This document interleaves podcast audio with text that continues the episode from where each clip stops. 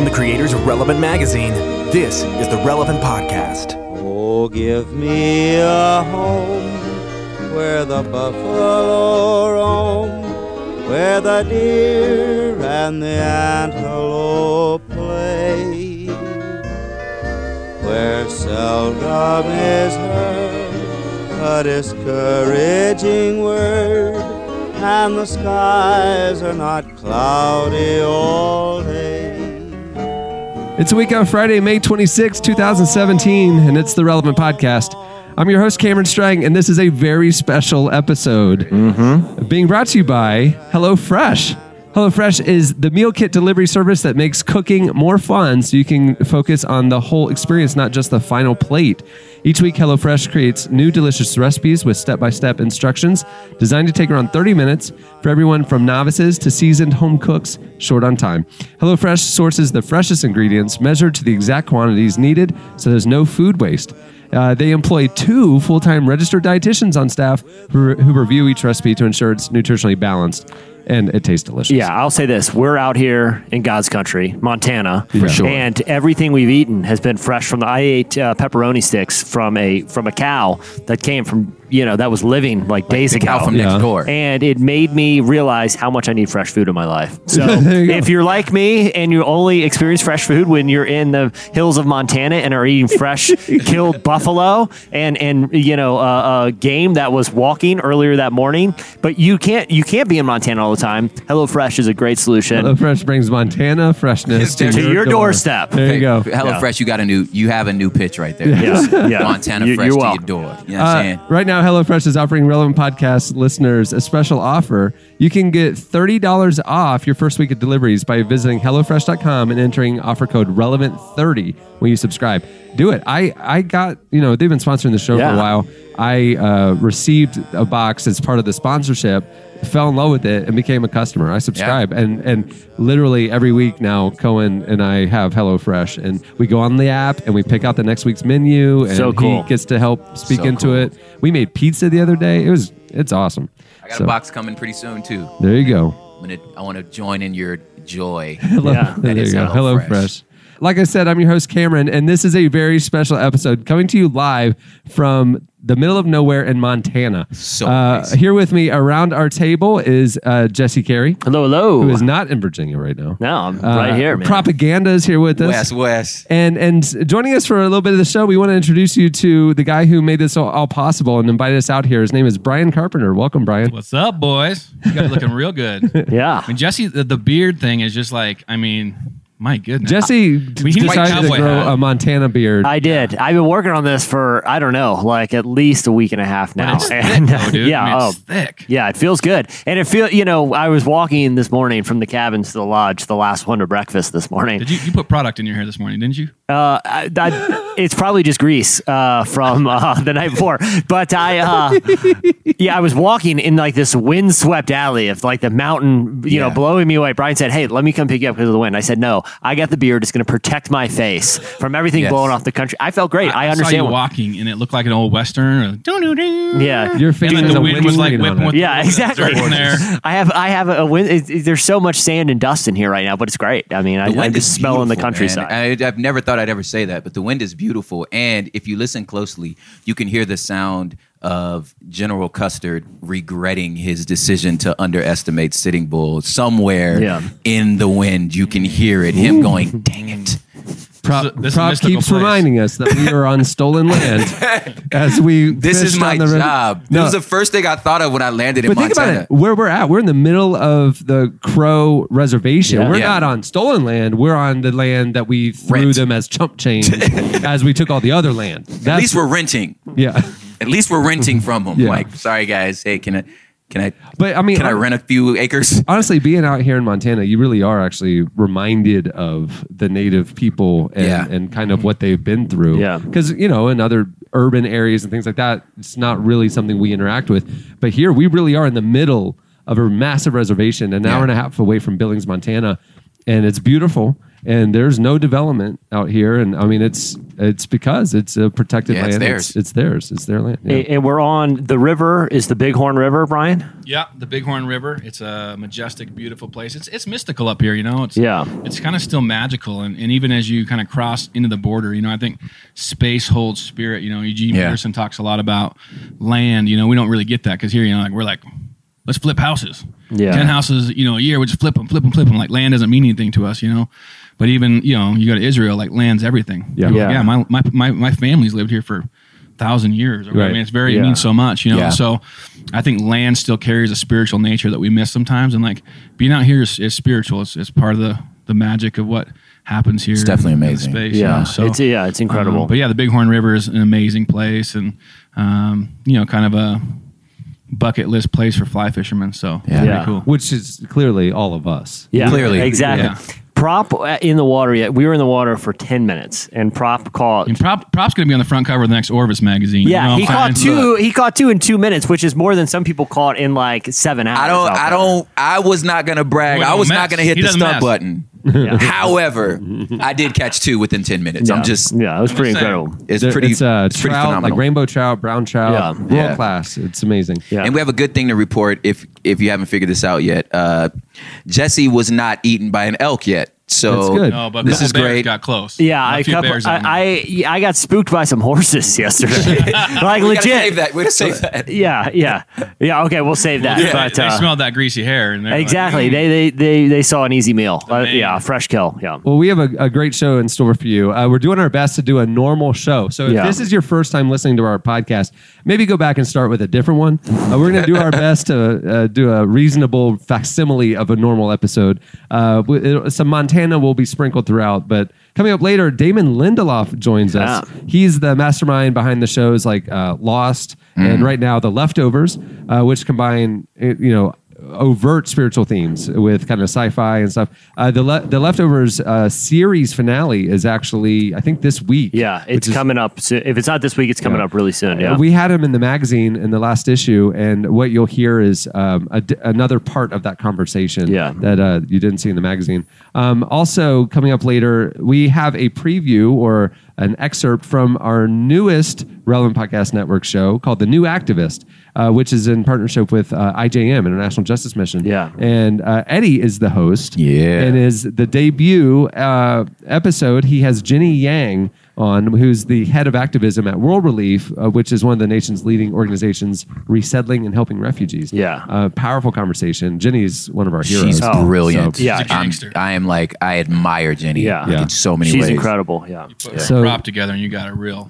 we got to do we got to we got to sit on a few panel discussions um and it was i i just there's so it's very it's not often that you sit on a panel and you're like guys don't ask me any questions loft them all to her Yeah. Right. you know and she and she just oh my gosh Yeah. like i was like i felt like i was in the audience even though i was sitting right next to her and i'm like man just let this lady talk she needs a session like i'm Yeah. just gonna sit down And also, so phenomenal and also coming up later, uh, Brady Toops, uh, artist, singer, songwriter Brady Toopsy. Toops is on the show.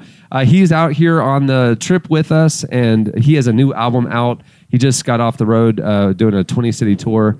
Needed a week of rest, so he's here with us in Montana. Uh, but we talked him into getting the guitar out and playing us a song, and that comes up later on the show as well. So it's a packed show because normally we have like, I mean, it's maybe an hour of like culture recap and slices and all this kind of stuff. We're in Montana. you know more about what's going on right now than we say, do. Wi-Fi. Yeah, plus you can get, you can get that any week. Yeah. this is a special Jesse's week. holding a Nike sock right now. My, Yeah. my gosh.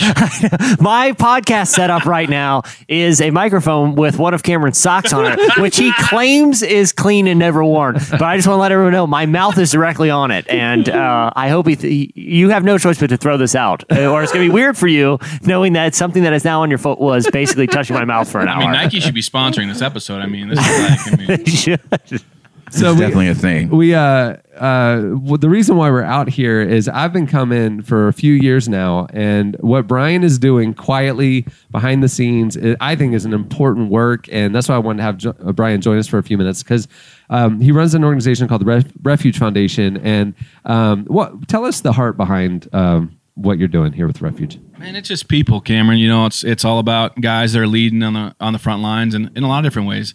Uh, we we think a lot about kingdom influencers. You know, I think for a long time we thought about just pastors, and we're like, oh, it's all about pastors in the church because we love the church. And you know, being a pastor for a long time, I saw a lot of carnage in the church. And I think if you've been around the church for a while, you're like, yeah, I've seen that. Um, but the longer we've been doing this, it's all about people that have influence. I mean, this week alone, we got guys up here from Hollywood and L.A., Nashville. Yeah. you know. Um, just lots of different guys. You know, next week we got a bunch of guys coming from Central and South America. So it's all about rest. I mean, we live in a time and a space where there's no room for just getting rest and refueling. And one, one of the things we talk about all the time is we heal in relationship. Mm. You know, we rest in relationship. Yeah. So for me, like watching you guys, even the breakfast table this morning, like it was like a junior high girl sleepover up there this morning at breakfast. Like I know. I actually know. I'm like, okay, guys, like we, We were doing get each other's going. hair We got things Yeah. happening. the pillow You know what I mean? Fights. like- yeah. but, but there was that was healing taking place this Yeah. morning. You know what I mean? It was I like I was too. just watching them going like, guys were just they were leaning in. You know what I mean? Yeah. Like it wasn't guys just like, yeah, I don't care about you, because the people that we serve, they naturally care about each other because Yeah. they have an affinity for what they're doing as world changers, and and uh, so being in a space like this, I think is really special and sacred and restful in itself. And then with other people, we rest the best that way. Otherwise, you know, when you're by yourself. I mean, don't leave Jesse alone by himself with his No. own mind and He'll his thoughts. rogue. no, it's yeah. I uh, mean, it's not that's that's dangerous work. things have happened. Yeah. Yeah, I mean that's work right there. There's no rest in that. Yeah. But you know, we're we almost become a distraction for one another in a way, and, and I think too, even just listening to some of the conversation with guys, I'm, I've heard some guys talking about some some things that are deep on their heart that I know they're not talking with a lot of people about. Yeah. Um, and then just our own like theological issues and challenges and things that are challenging me. You know, things that people Yeah. say, and I'm always, I mean, every week I'm like, uh, I don't know if I'm there yet, or you know, I mean, there's just it's just a beautiful thing. So refuge is really all about you taking care of leaders, keeping them in the game for another day. We can keep Cameron in the, in the game for another, another day, Jesse in the game for another day, Prop in the game for another day. Yeah, man. Then we did our job. You I, know? I was invited uh, three. This is my fourth trip out, and uh, I was invited the first time by you know a group of of church leaders that were coming, and I v- kind of knew one of the guys, and Yeah. it was uh, the year I was going through my divorce, and he emailed me and he said, "Hey, I'm going out to Montana." There's no strings attached. Come with us. We're gonna fly fish. We're gonna shoot guns. We're just gonna hang out. And I was like, I have done none of those things. And uh, I was in a season of life where Bob Goff told me to say yes to stuff, and I uh, I said yes, and I showed up. I didn't know any of them. I didn't know Brian. I didn't know the, ministry that they're doing, and the way that he and his team like served and just made us feel loved and cared for and welcome, and also like you know took us on adventures and like you know you, you get to jump off the cliff you know figuratively and literally. And and and it, it just like it, something is freeing in that. And Yeah. and to really come up here without agenda for a week and be able to just just rest. And and Brian is amazing at like you can you can go full tilt. You could fish all day every day. You could go do extreme things or you could literally sit on the back porch overlooking the reservation Mm-hmm. and rest and read a book and do nothing. I mean whatever you want to do. And it's like when do we ever stop to be able to get to do that? Yeah. as you know especially like you know whether you're a church leader or you're just in you're you're out in front maybe you started at something or you're an artist or whatever you've got to go go go go go. It's always about what's next where you're going whatever you never stop. And i think i didn't realize that about my own life my own pattern. And and every year now brian makes me stop for a week and it's like Yeah. been so restorative to my soul It's so crazy to think about, like, like you said, like how hard stopping is difficult. It is. Rest Yeah. is It's difficult. harder than going. It It's really hard- is. It really is. Rest is very difficult. the first night we were here, a couple of the guys asked me, um, you guys both arrived late. We were chatting before you guys got here, and one of the guys asked me, he goes, "When do you when do you actually start like relaxing? Like during the week? Like Yeah. when does it hit you?" I'm like, it's usually around Wednesday. Wednesday, all of a sudden, you felt you, you feel your blood pressure has Yeah. dropped, and you the rhythm is different, and you're Yeah. actually in the new rhythm versus Yeah. like kind of like you're still transitioning. And then by Thursday, you're you're you're really I'm here. Yeah, Yeah. yeah, and then oh crud, I gotta go home on Friday. it's like yeah, like it's like a two day week for I me. Yeah. think it's about being present too. Like I know Yeah. for me, like one of the hard things with my kids and my wife and my, you know, it's like put your phone down and be present. Yeah. Like look at me, you know, like because it takes a while to be really present. Like it takes to get beyond the surface of conversation with my kids and with my wife, with friends. Like it takes a little while. It's not like twenty minutes or thirty minutes or a coffee. Like it takes a long time, especially for men, you know. Yeah. And so, uh, you know, space like this gives us time to get there, you know. And and uh, you were talking earlier about just all going hard. Like I think we become victims of our own success. Like so many guys, like we'll take care of 400 guys out here this this year. All of them incredible leaders, you know, very good at what they do. And so many of them, I look at them and I almost like feel uh, sympathetic towards them. You know, there's an empathy as well, but uh, you know, I understand that like we become victims of our own success. We want to be so successful, and then we become successful, and we're like, shoot, like I can't stop, I can't get off of this. Yeah, the the the This the, wheel. because the wheel is actually like when you leave, the wheel is still spinning. We're still getting emails. Yeah. we're still getting texts. We're still there's still things need that need to get taken care of at home. Um, you know, on top of all that, like you know, Jesse and I being parents, like it's you you know, I'm still thinking about like my wife trying to like drop off all the kids during this time while I'm here, and then just this idea of like I want to help, but I know like if I'm exhausted, Yeah. I'm not helping. I'm going to be better after this I'm week. be You know what I mean? Yeah. Well, what, it's interesting because when we were uh, the other morning, me and you were driving. Uh, I, th- I think we were just chit chatting outside, and you were talking about you know how there is no like agenda like when people like and the importance of like you said of just slowing down because i feel like for a lot of people it is easy to get like in that like shark mode where you feel like if you stop swimming if you stop going hard you stop breathing you know what i mean like it's hard to it's hard to stop. But you know, one thing interesting thing you were telling me was like, you know, you wanted something where there's no sessions, there's no, uh, there's no like particular agenda. When was the moment that you're like, man, that's what people need? Like that, that, that they need to just be, you know, if they want to, like Cameron said, wander around, if they want to do activities. Do you remember the moment where you're like, this is this is the calling, this is what we got to do? Yeah, it was the moment when we were all like crispy ourselves. I mean, I was a pastor for 10 years. So, you know, I tell people all the time, like, we didn't start something to start something like, oh, that's a great idea. Yeah. We started this out of necessity for ourselves. As a matter of fact, you talk about your, your wife and stuff, prop. And um, the first year we did this with a bunch of guys 12, 13 years ago, five guys, all running hard, all in full time ministry, um, all maybe starting to get a little disillusioned, a little cynical. Um, and so we went fishing one one year. A bunch of guys I met at conferences and stuff, and we loved it. I mean, like you could literally see like the facial change of you know, like your eye, you know, your skin Yeah. kind of, you know, your color comes back to your face. Like I, I was literally watching it. I was like, so like the, the moment it hit for me was like, I'm like, I watched it in our own souls, like our own lives. I was like, this is what I want. I tell people all the time, like people go to church conferences now to go to Chili's afterwards, right? Yeah. It's like mm-hmm. you don't go because you know the sessions are great, but you're like, like even Cameron and I were at a conference in October together. It was like we were out till like. You know, you were out till late. Late. yeah, I, my Judah- wife was there, Judah so I had to get. hard. I had to get a home. game. Ju- I had to yeah. get Judah home. can party. You Boy know, can you know what I mean, but it was like that was like we all, all kind of waiting for all day. We're kind of like, yeah, this is cool, you know. And then Yeah. we're like, hey, so what time we getting together tonight? Yeah, you know, that's. Yeah. and that was Hey, like the moment. yeah, that was like the moment for us. We were like, I was like, I think that's what everybody really wants. Yeah. I think what everybody really wants. So I'm like, how do we extend that into a five day experience? But we just did it for ourselves for years. And as a matter of fact, the funny thing was, the second year, our wives sent us back. I kid you not. We were all like, we're all too busy. Yeah. can't do it next year. Can't do the fishing trip. And our wives made us go It's cool man. because they felt safe. See, I think our wives start feeling unsafe when we go so hard and so fast. When we put ourselves in places where somebody can't say something honest to us, something can't say somebody can't say something true to us, because sometimes we don't listen to them. You know, sometimes somebody tell me something two years later, I'll tell my wife, like, yeah, it was this really cool thought. And she's like, I told you that two years ago and you never listened to me. Yeah. But then some guy tells you and you're like, oh, yeah, that's a really good idea. Yeah, Well, that's, I, I, it's, it's crazy. Like speaking of that, like my wife, even for this trip, this was. uh I mean, she's starting a new job this week. My um my new like record went up for pre-order, and all the all the PR started this week. And she looked at the calendar and said, "Oh, this is perfect. You need to go this week." Yeah. you know what I mean. Like this is the time to not be obsessed with like charts, places, and numbers, and like interviews, and just like constantly checking like your your rating and stuff like that. She's like, "No, go away. I think this is great for you." You know.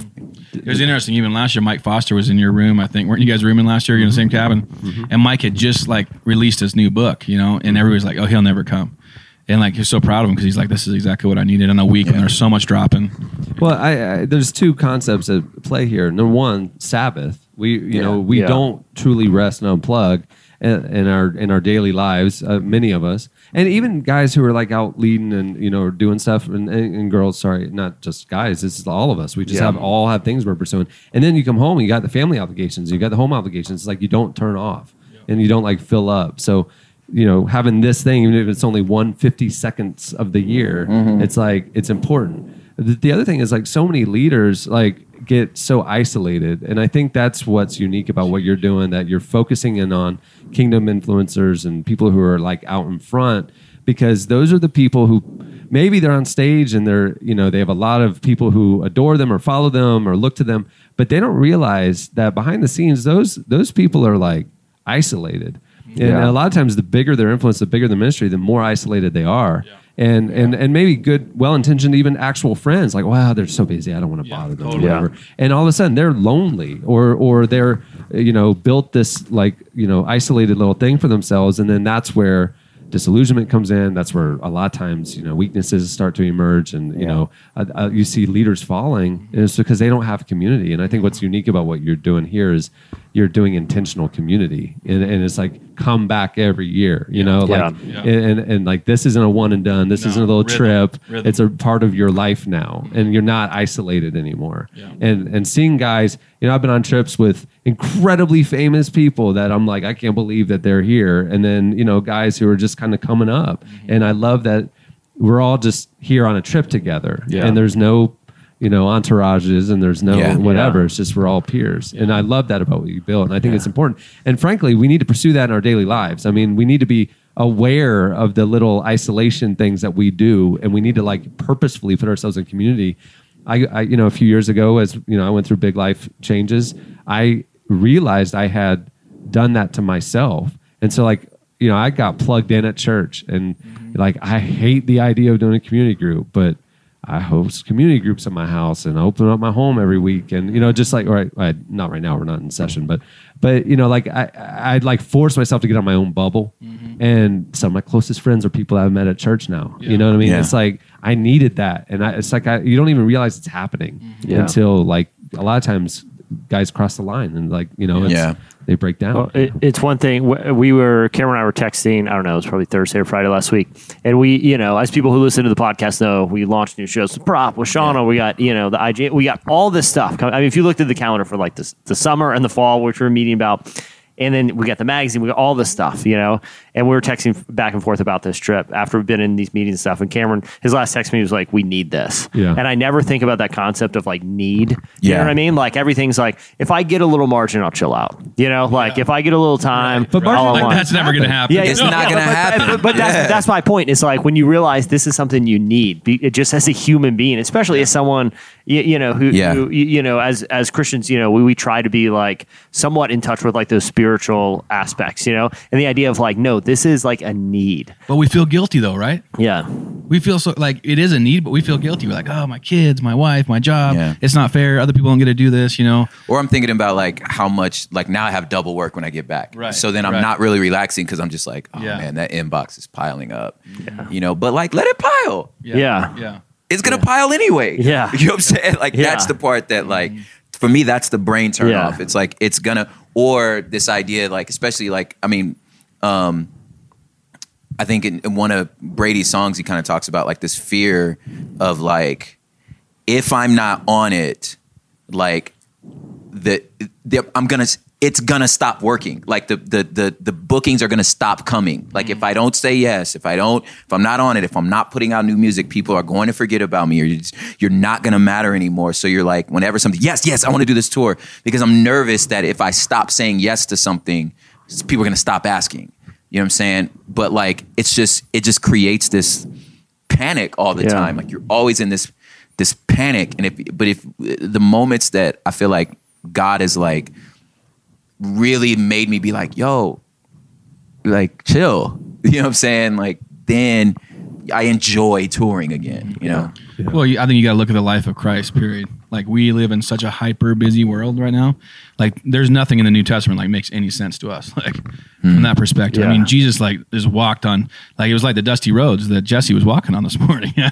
Wind blew, Yeah. whipping Blowing and in his beard. sand. But you know, what I mean, here, here he is. He, he's just spending hours walking from this place to that place. Like just a crew of them. You know, him and his like his you know twelve dudes. Like just like we're rolling. And in that time. time and space, like God's doing all these things, but like it's not the same kind of high pressure, adrenal r- going all the time. Like you know, as Christians, we don't know. You know, it's like this monastic life that I, you know, I think you gotta be careful because there's a balance there because you know it's easy to get caught up in this monastic life of never being out doing anything, never engaging the world, never engaging culture. But also at the same time, it's easy to just go, go, go and work all the time and never, you know, stay in touch with that that quiet spirit. You know, so Yeah. I think it's too about authenticity up here though. You know, like where can you go and just be authentic and be yourself as a leader? Um, so if you're listening today, you know, I just encourage you, like, love your pastor more. You know, send Yeah. more cards thanking him. You know, because the assumption is everybody's like, oh yeah, you're probably getting like lots of thank you cards and what a great guy he is. And now I'll tell you what he's getting. He's getting a lot of cards that are saying like music's too loud, your Yeah, you're getting theology's wrong. emails. You should be talking about this and that, and why aren't you? And you know, so being being a, a a group that we want to fight for, you know, pastors and kingdom influencers, like be be lovers Mm. of your leaders, you know, and and you know maybe be that person that writes him a little note this week and say like, hey, you meant so much to me. Yeah. Send him an email like, hey, I appreciate what you've done in my life and how you've poured Awesome. into me and sowed into me, and uh, you can't ever go wrong with like living a life of encouragement and blessing, you know. And it's cool for me too, seeing even as Refuge has evolved and grown over the years. This year, you guys started doing trips for um, female leaders and mm-hmm. influencers. You guys just did one in Austin. Yeah. Like, dude, I, I mean, you're taking care of Yeah. the kingdom. I love, I love that. Probably one day we're gonna look back and like, you know, there's gonna be this like generation of healthy leaders and. Yeah. What shifted? And it Yeah. may all Yeah. point back to our little sensei, Brian Carpenter, Yeah. the guy behind The the shift. scenes. Yeah. For real? It's all grassroots, man. We're just keeping on the, the the low DL like grassroots. Just influence a few people, and you know, maybe Yeah. I love it, things. man. So. Well, thank you for everything. Yeah, We man, sure this has you been a blast man. blast, We sure yeah. love you guys so awesome. much. All right, well, trying to move the show along. We'll we'll do a a little bit. Okay, you got to remember we went off the grid. Now, literally. okay, so how we're doing this is we are kind of breaking the spirit of this place, and we're actually doing a little bit of work Yeah, in the middle of the yeah. week. But this is right it. Now, this, Yeah. is it. And then I'm driving into Billings, an hour and a half. To find some sort of Wi-Fi cafe to upload this. On a motorcycle. yeah, I am. We're going to remote. He's, Cameron's gonna be tearing through the night or the afternoon, like the sunset is going down, like a pack of wolves chasing him down the Montana highway. Try- th- Movie th- time. I don't think people realize the heroic effort that is going into them hearing this. It's true. I will. Yeah, I'm gonna have this like in a backpack. I'm gonna be on a motorcycle. I'm gonna find a FedEx office, and I'm gonna find Wi-Fi. And if you're asking how is he going to find a FedEx office because there's no Wi-Fi out here, he's going to there's a there's a very treacherous mountain nearby that he's going to ride the motorcycle to the top of, To look use out. his binoculars, and, and ride down as the wolves chase him to the FedEx store. It's, Yes. it's heroic. to It get this is- podcast yeah, in- out for you guys. That's how much they love Yeah. you. it's important. But uh, um, you know, the thing is, we went off the grid on Monday. So you know, we're we're sitting there. You're hearing this on Friday. Mm-hmm. Yeah. There's five days of news. We have no clue. It should be in case we missed it. Right? That's just, so here's our look back at what happened last at some least until Tuesday. last weekend. Up Culture until- entertainment. When I was at the airport, uh, stranded in Minneapolis three nights ago. Yeah. uh, it's time for. In case you missed it. Well, in case you missed it, last weekend, uh, Chance the Rapper, an interview with uh, Chance came out, uh, and he sat down with Teen Vogue magazine. Which, by the way, if you haven't been reading Teen Vogue magazine, They're they are- killing it right They now. are, They are killing it. They are, yeah. Yeah, I, I, it, they're yeah. Anyway, they sat down with Chance, and uh, during their conversation, he discussed the somewhat complicated relationship he has with like labels, not music labels, but like being categorized, Yeah. as they as they pertain to his outspoken Christian faith and and then his explicit music. You know, Yeah. so uh, he told. Uh, It was Jordan Peele. yeah, he sat down Yeah. with actor, writer, comedian Jordan Peele, and he told um, one of my biggest fears with Coloring Book, his album, was that it would be labeled. I, I hate labels. I never sought out for people to recognize it as a gospel album. And then he says, I don't make Christian rap, but I am a Christian rapper. Yeah. Yeah. And it's like, a, that's a distinction that we understand at Relevant. We cover this all the time. But like for him to kind of finally like say that to, you know, people who are trying to say, well, are you a Christian? No, like he just said, Yeah. this Yeah. is what it is. And, um, yeah.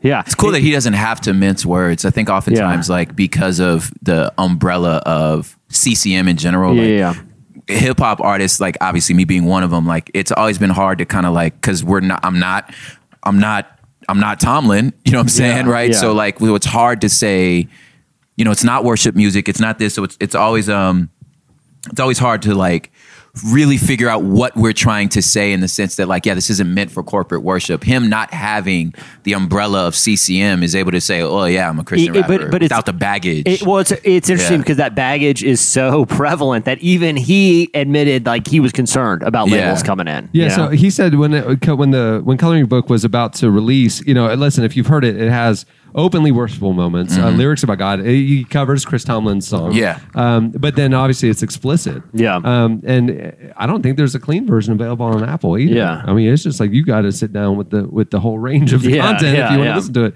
Um, he he said he was concerned about being misunderstood. Uh, so prior to his release, this is what he said: uh, When I was going out and trying to give full glory to God in, in my setting, I feared that people would be dismissive of it, like, "Oh, this is Christian rap. I'm not trying to hear it." But it's the total opposite. People were very accepting of it. Whether they say I'm an atheist, but I love coloring book, or they say I'm so glad I was able to get closer to God through this project people had formed opinions about what I put into the world. I think that's always part. The goal of art is to make people ask themselves questions. Yeah. So there you go.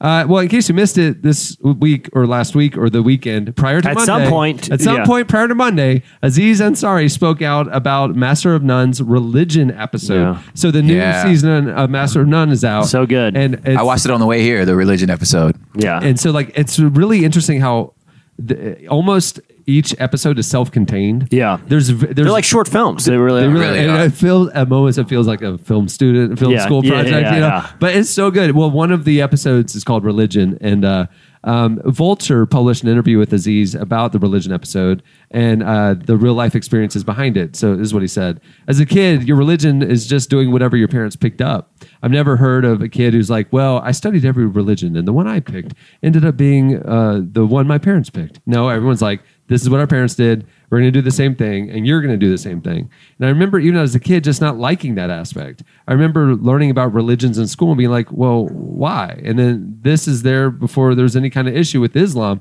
I I, I didn't want to be doing it just because my parents did it. Yeah. um, and that comes through in the episode. Well, well it, the, the the thing is, like, even if you're not uh, Muslim, like his parent, like the episode is is through the lens Yeah. of his personal experience. But I feel like even if you grew up in a re- any sort of religious atmosphere, you can relate to the tension that he's wrestling with. Uh, you know, not, it, because like he said there, the, the, at the core of the tension is like, do I believe what I believe just because my parents did? Yeah. But even even to the extent, and not to dig too much into like Islam, but what he's wrestling with is some of the things that I think he would view as more like legalistic, like eating pork or you know the you know some of the more I shouldn't say legalistic, it's just more of the ritualistic and traditional aspects of Right. of the thing. Yeah, and and the, But- he, oh, go ahead. I'm sorry. But, but I was just to say you I, you see that in the Christian uh, Totally. households too. Like, oh well, my parents didn't drink, or like you know, it's is this me abandon or whatever? Listen Yeah. to or watch certain kind of culture. Yeah. Is this me abandoning my faith, or is this me discovering it for myself?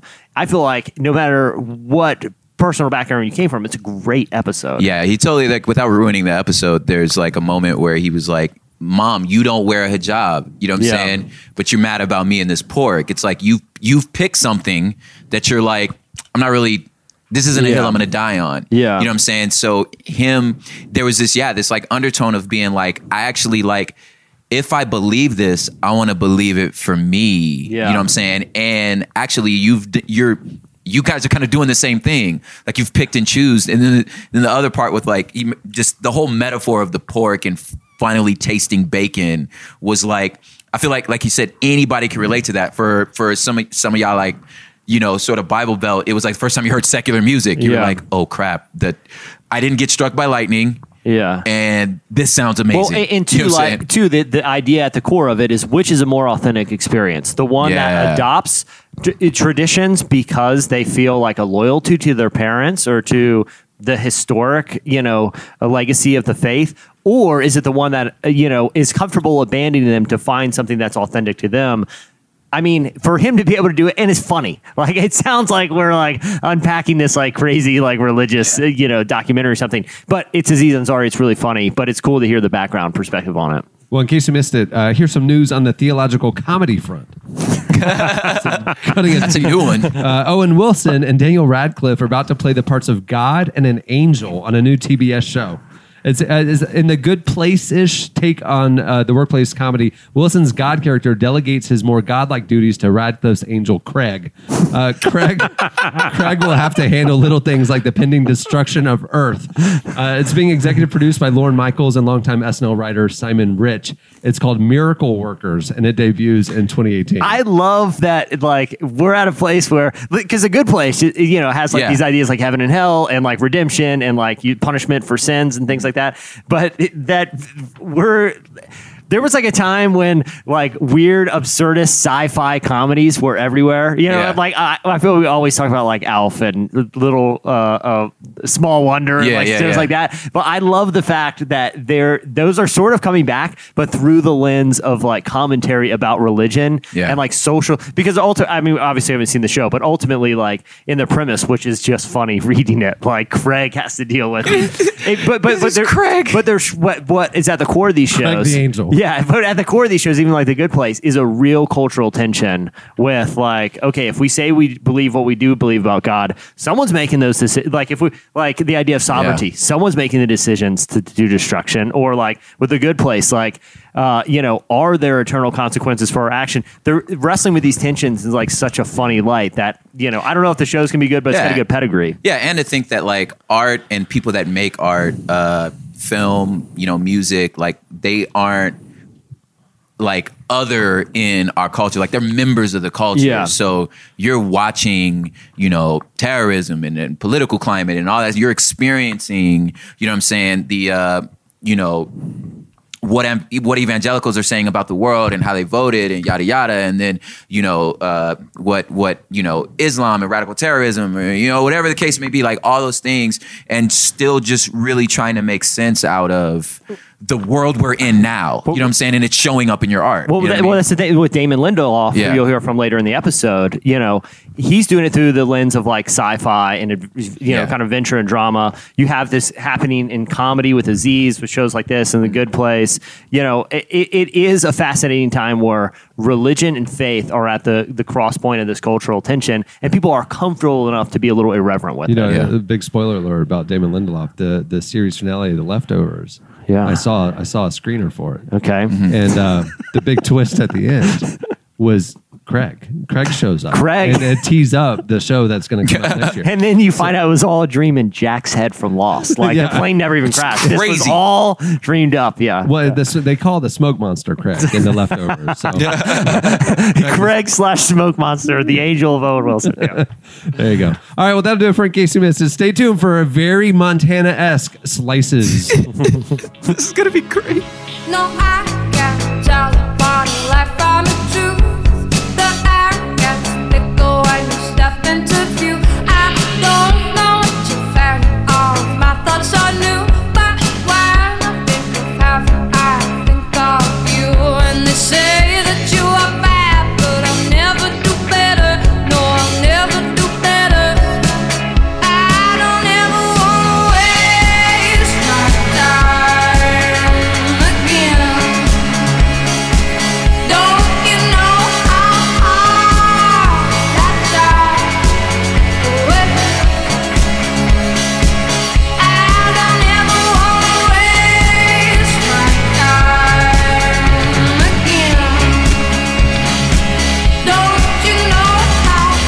well here's where I would say the song you're listening to. Yeah. The problem is, I don't know what you're listening to because I had to send this file midweek, you know, Yeah. uh, from Montana. He drove through a thunderstorm. There was lightning bolts hitting the desert floor beside him as he blasted through the desert on a uh, motorcycle.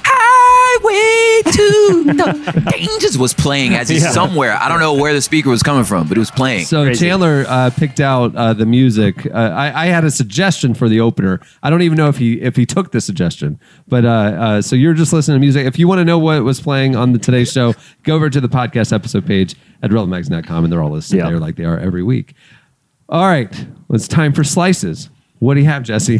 Okay, so I was, uh, you know, I don't know if you guys heard about this. This is super interesting. Okay. Um, you know, a lot's been going on that I don't know about, but what Because we do not have the internet. We This don't have no the internet. joke. We don't have the internet. So I had to find out regional news. and, and, uh, and here's the thing. Here's the thing. I'm in Montana. I don't even know if they deliver the newspaper out here. So Yeah. that made that difficult. Yes. Yeah. Uh, so I just had to like take up the observations from the land. Okay. And here's one thing I learned. In case you missed, or or, or, or in, in Montana these days, the highway speed limit is over 80 miles an hour. But really, you can just open it up. And if you're a passenger in an F 150, particularly in the bed of it, it is terrifying to drive these highways because the guys out here have learned to take corners a little hotter than I'm comfortable with. I'm not, I haven't said anything, but I think at one point one of the guys apologized because he saw my, my knuckles literally get white. This is 80 mile an hour speed limit. Yeah. You Is know, it really? 80, Yes, on the highway, yeah. 80 miles an And hour. a minimum 65. But I'm literally about to go rent motorcycles. So Yeah. the highways that I will be riding are 80 miles an hour. 80 Just because miles there's an only hour. four people on it all day. you know, so yeah. Yeah. So so crazy. Yeah. So I'm I'm suggesting, and here's the thing: I haven't seen one traffic jam out here. Granted, I've not seen any cars. Well, but I, hold on. We did have a traffic jam yesterday when We we, did. had the truck in a field. A bunch of horses came and stood in front of us, and we couldn't get out. Right? I mean, that was going to be my slice. Okay, but let's yeah. hear it. So Let's the- hear it. your- his slice is going to be about the traffic jam. Yes. yeah. in Okay. So tell us what happened yesterday. Oh, We're you want to go with mine? Yeah. let's so we were um, doing Montana things, shooting guns at uh, zombie targets, and having a great time. And um, can I? Can we? Can, can we, give a jump little in, back? get another slice there? No, can we say what we thought that the target was? I think so. So okay, let me paint the picture a little. Okay, so we've been hanging with with the dudes from Refuge uh, all morning. We've been fishing. I say we've been fishing. The three of us and our guides, we talked our guides into pull over, pulling over about 25 minutes into the fishing trip, and we we we anchored our boats, just hung out and goofed around and ate sandwiches, and literally goofed around on the shoreline for like an hour and a half Yeah, and had a true. blast while everyone else fished. Yeah. I think we had the most fun. I do out of too. everyone. I so anyway, positive so we then did. so we're sitting there and guys like, hey, why don't we why don't we just call call this thing and we'll go shooting guns. We're like, oh, we're, yeah, let's we're, do it. Yes. in Montana. Yeah, exactly. So we load up. Long story short, we get to where we're gonna go when we have we're, we're we have we're like armed with assault rifles, actually assault rifles, and we get to the field and these dudes we've been hanging out with they're like they're like, hey, just wait in the truck. We're gonna go put the targets up, and then we'll drive you back to the place, you know, a few hundred yards out, and we'll shoot them.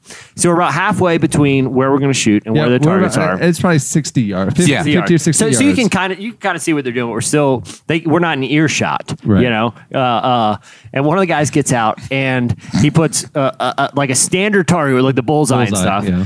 Uh, on each side, and then he goes and, and takes out a target and places it right in the middle. Prop, I want you to take the story. From Yeah, there. so it's clearly like it's like you know one of those like shooting the bad guy kind of targets, right? So I'm looking at it, and from far away, the little dude was wearing a ball cap, Mm-hmm. and from far away, I was like, "Th- "These rather dark." Like that is that It really looked like. I'll be honest with you. We were all sitting there thinking it. Yeah. And then and like, is that uh, we were what we were thinking when, without saying a word was. Is that really a target of a dark skinned man that we're going to shoot at? And then all of a sudden we're sitting there and he's still hanging. The guy's way down, the, and, and the three of us are in the truck. And Prop just goes, "What is that?" what, what is that middle target? So I'm like, man, we've been hanging out, we playing poker, we went fly fishing earlier, just you know, just hamming it up, shooting the breeze. he hung a picture of a And he hangs right a picture of a black man at the shooting range. what is happening right now? Oh, so the so the so the guy comes back. You know, he's just trotting along, having a great time, about to show us how to shoot these guns. You know, and then as soon as he opens the door, I was like, "Hey, what's that middle target?" you know, he goes, "Oh, it's a zombie," and I was like.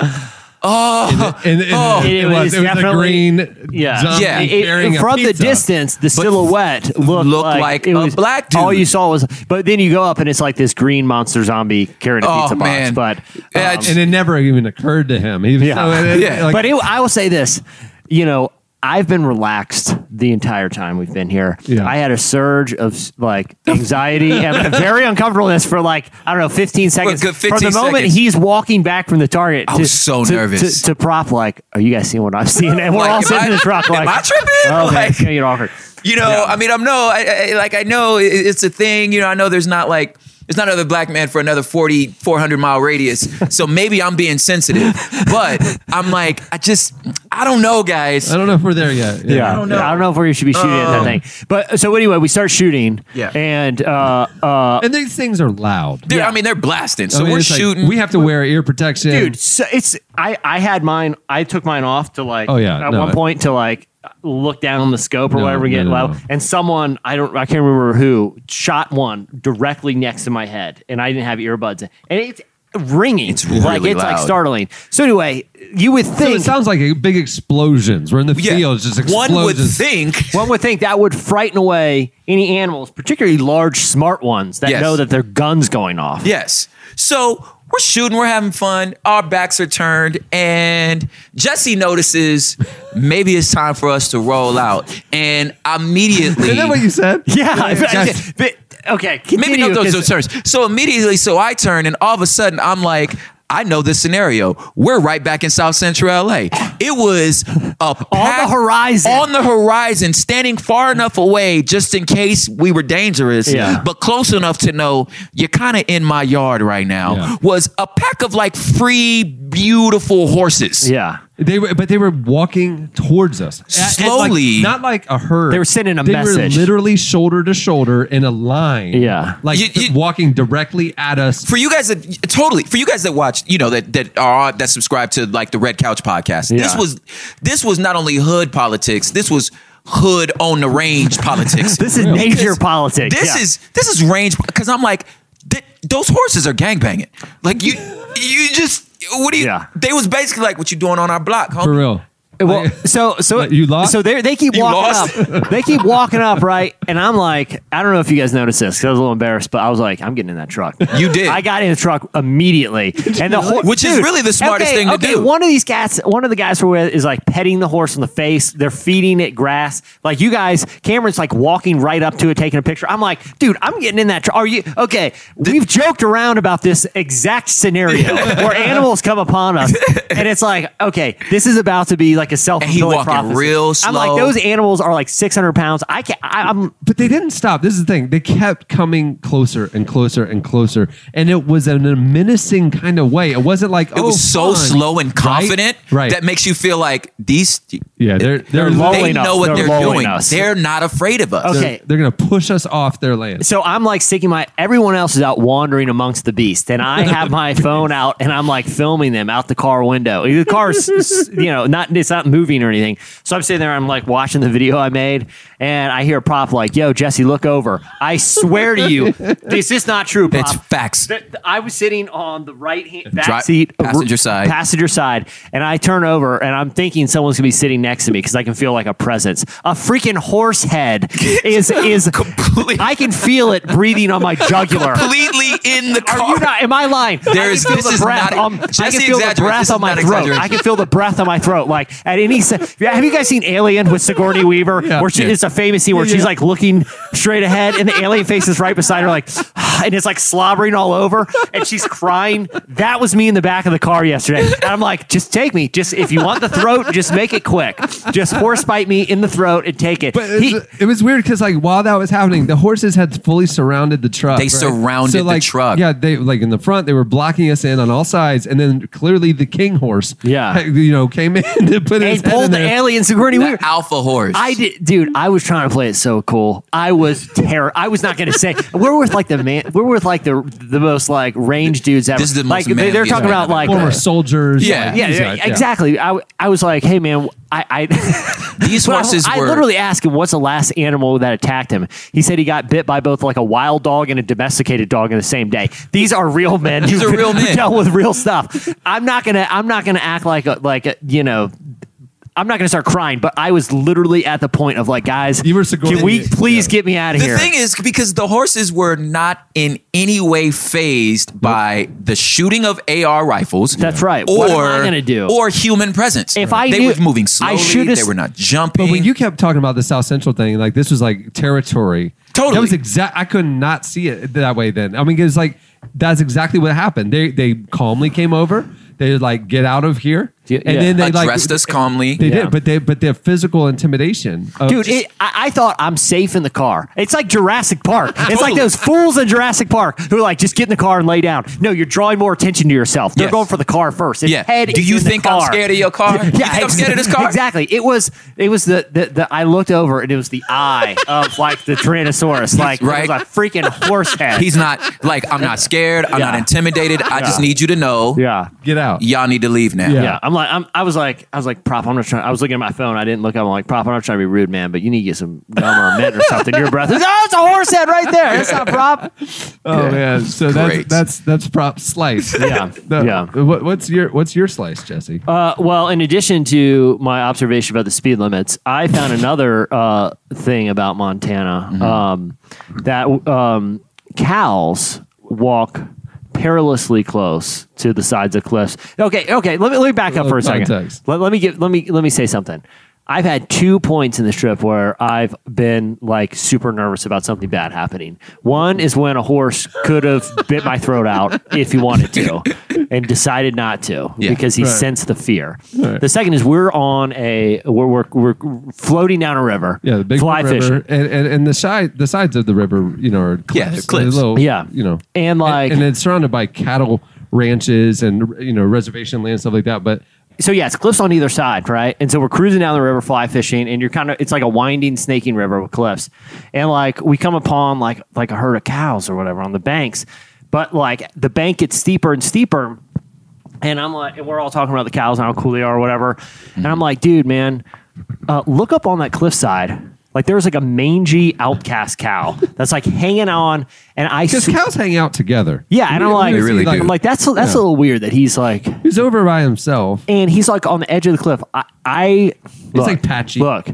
I, I think a hoof was hanging off the cliff face. Like he is like, I'm like, th- this He cow. looked he looked wobbly. yeah, th- and, I, and and so I said to the guys in the boat, I'm like, look. I don't know what the ethical thing is here because I feel like that cow's about to fall in the river right beside us, and like, are we just gonna watch a cow drown? Like, because that's super messed up.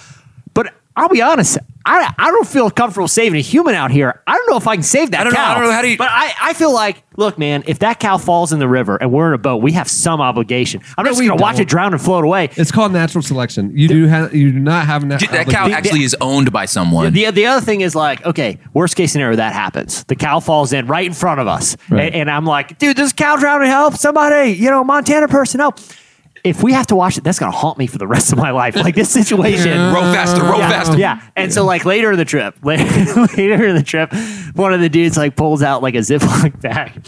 he pulls out a Ziploc bag of uh, of pepperoni sticks. And I'm like, dude, I'm crushing these pepperoni sticks. Yeah, and they're Like, very proud of these pepperoni sticks because they were made from a donated cow. That's what he said. He's like, he's like, are you liking those? I'm like, dude, these are amazing. Like, I thought, Yeah. I thought, man, these must have come from. I thought they were like Hello Slim Fresh. Jim. Yeah, I was thinking like, oh, sweet man, I got to pick these up at Wawa or whatever next time I'm there. He's like, no, dude, that came from like a donated cow. That thing's fresh. And all I in my mind, I'm like.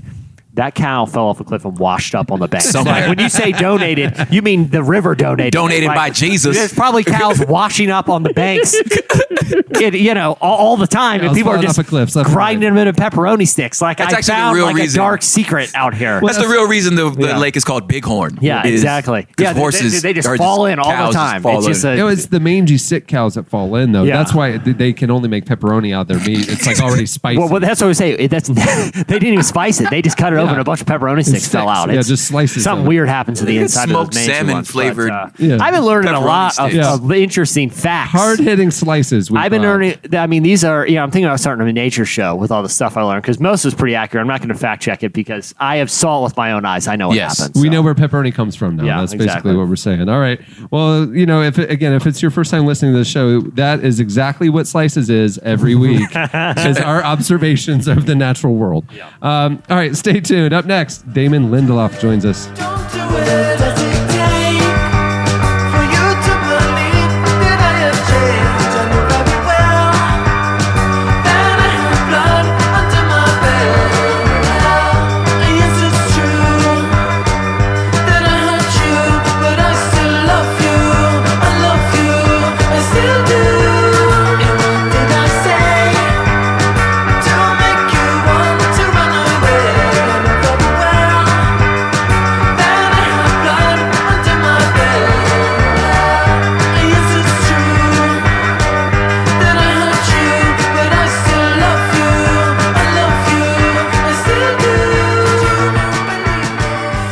Feature interview is brought to you by Movement Watches. Movement was started by two broke college kids that wanted to wear stylish watches but couldn't afford them. So they started Movement, MVMT. Yeah. Uh, that's how you find it. Uh, uh, on the belief that style shouldn't break the bank. Uh, they they have launched a cult following. I mean, they are they've sold over half a million watches in over 160 countries. It's crazy to see. They're basically like the Warby Parker of, of Yeah. watches. Yeah. There's like good style but good value. Um, they sell their products entirely online, so they were able to cut out the middleman and the retail markup, and so their watches started just 95 bucks. Uh, which is a fraction of what department store brands typically charge for a quality watch. Uh, they have classic design, quality construction, styled minimalism, and I I have one. I yeah, love it. I have two. I wear them all the time, and like I appreciate the ethic of the company too, like that independent spirit, especially as like doing like a pot. You know what I mean? Like they're trying to d- be disruptions and doing it in a really cool way with good style and uh, a good price point. That's right. We like we like companies that disrupt Yeah, the yeah, industry. yeah. It's awesome. Right now, they are offering relevant podcast listeners a special offer. You can go to mvmt.com slash relevant and you'll get 15% off today. Plus, you get free shipping and free returns. That's mvmt.com slash relevant. Join the movement. Yeah. Well, Damon Lindelof, uh, if you read the current issue of Relevant, we we had a fascinating conversation with him about his uh, television journey with Lost and The Leftovers and his own beliefs and Yeah. how spirituality has informed uh, the art that he makes. Uh, it's he really is the guy behind some of the most overt spiritual themed television in the last 10 years. Um, his show, The Leftovers, is wrapping up their series finale this week on HBO. And we thought it'd be a great time to bring you a part of the conversation that didn't make it into the magazine. Yeah, he's he's um, a lot of people. Uh, you know, first were introduced to his work on Lost, but since then, not only has he done, he he hand chose the leftovers, like the novel, right. to adapt for HBO, taking it in an entirely new direction. And the the cool thing is, like, there are these Christian themes to both shows, but he has like a lot of interesting thoughts about religion and faith. And the thing is, like, I think we we talked to him a little behind the curtain for the magazine. I think we ended up talking for over, over an hour, and obviously got to edit that down to uh, a piece. And you're like, man, there's so much good stuff. So I'm glad people are being able to hear about it. Um, th- he's he's a big force in Hollywood right now. You know, he's like a script doctor. Like when like World War Z or one of these movies can't find an ending, they bring in a guy like Damon Lindelof because he understands like the power of certain kind of story arc. So fascinating guy, fascinating interview. Without any further ado, here is part of our conversation with Damon Lindelof.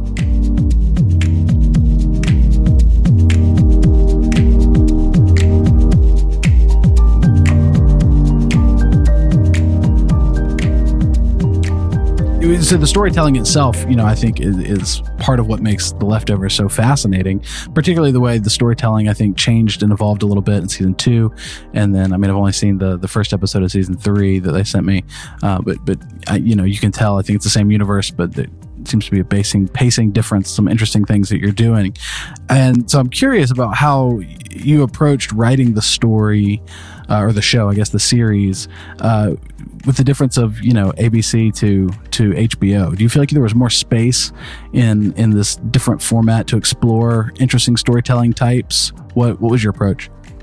Well, I mean, you know, the the biggest difference is the the number of episodes that you have to produce. Um, you know, the the can the size of the canvas for for broadcast has to be much larger. We were doing 23 or 24 e- episodes of Lost for the first, you know, three seasons at least, and still pretty high episodic count for the for the final three. And you know, for the leftovers, we did 10, 10, and 8. So um, it that affects uh, pacing and um, and all the, all the things uh, therein. But but you know, the one thing that I what I wanted to retain from Lost is that this idea that the episodes felt like episodes.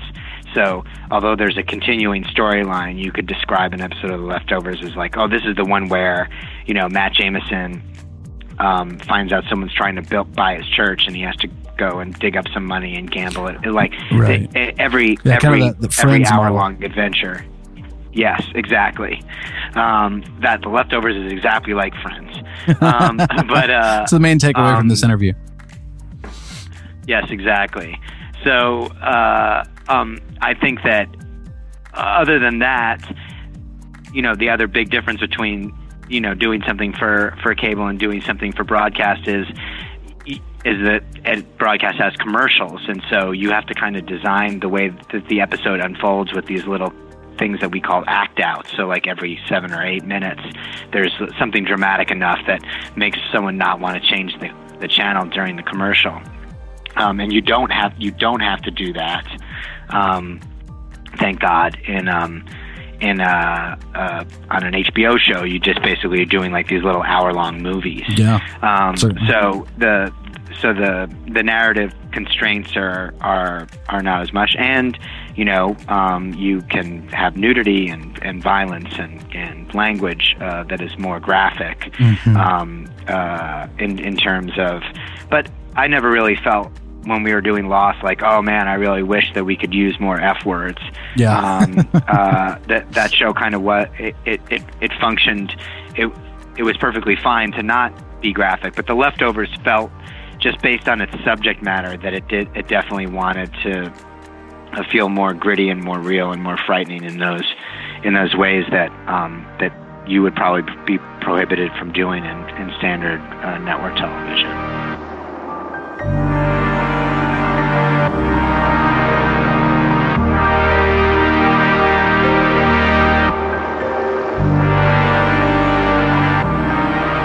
So season three opens with this um, this whole like mini arc opening intro series thing um, about this I, what appears to be like a Quaker family um, where the mother puts a lot of stock in um, rapture predictions. I assume something like rapture Yeah. predictions of their church, and you know, Sure. and uh, they they keep failing, and over you know the few you know forty five seconds or whatever it is, uh, the the dad kind of loses his faith, or at least his patience with the mother's faith, um, and takes the son, and then the mom is perpetually uh, frustrated, I think, by these attempts to put faith in this preacher's predictions that keep coming untrue, and then you know we we jump into the the main story, I guess uh, main is the right word, um, and then a lot of the people there in Miracle, Texas, are also looking for this next big event. That uh, it's like an August date, I think, or something happening in 14 days, and then Uh-huh. toward the end, it's like Right. 13 days or something. And Yes. it, it seems to me, if I'm reading this right, so I'm, I'm going to kind of summarize your show. So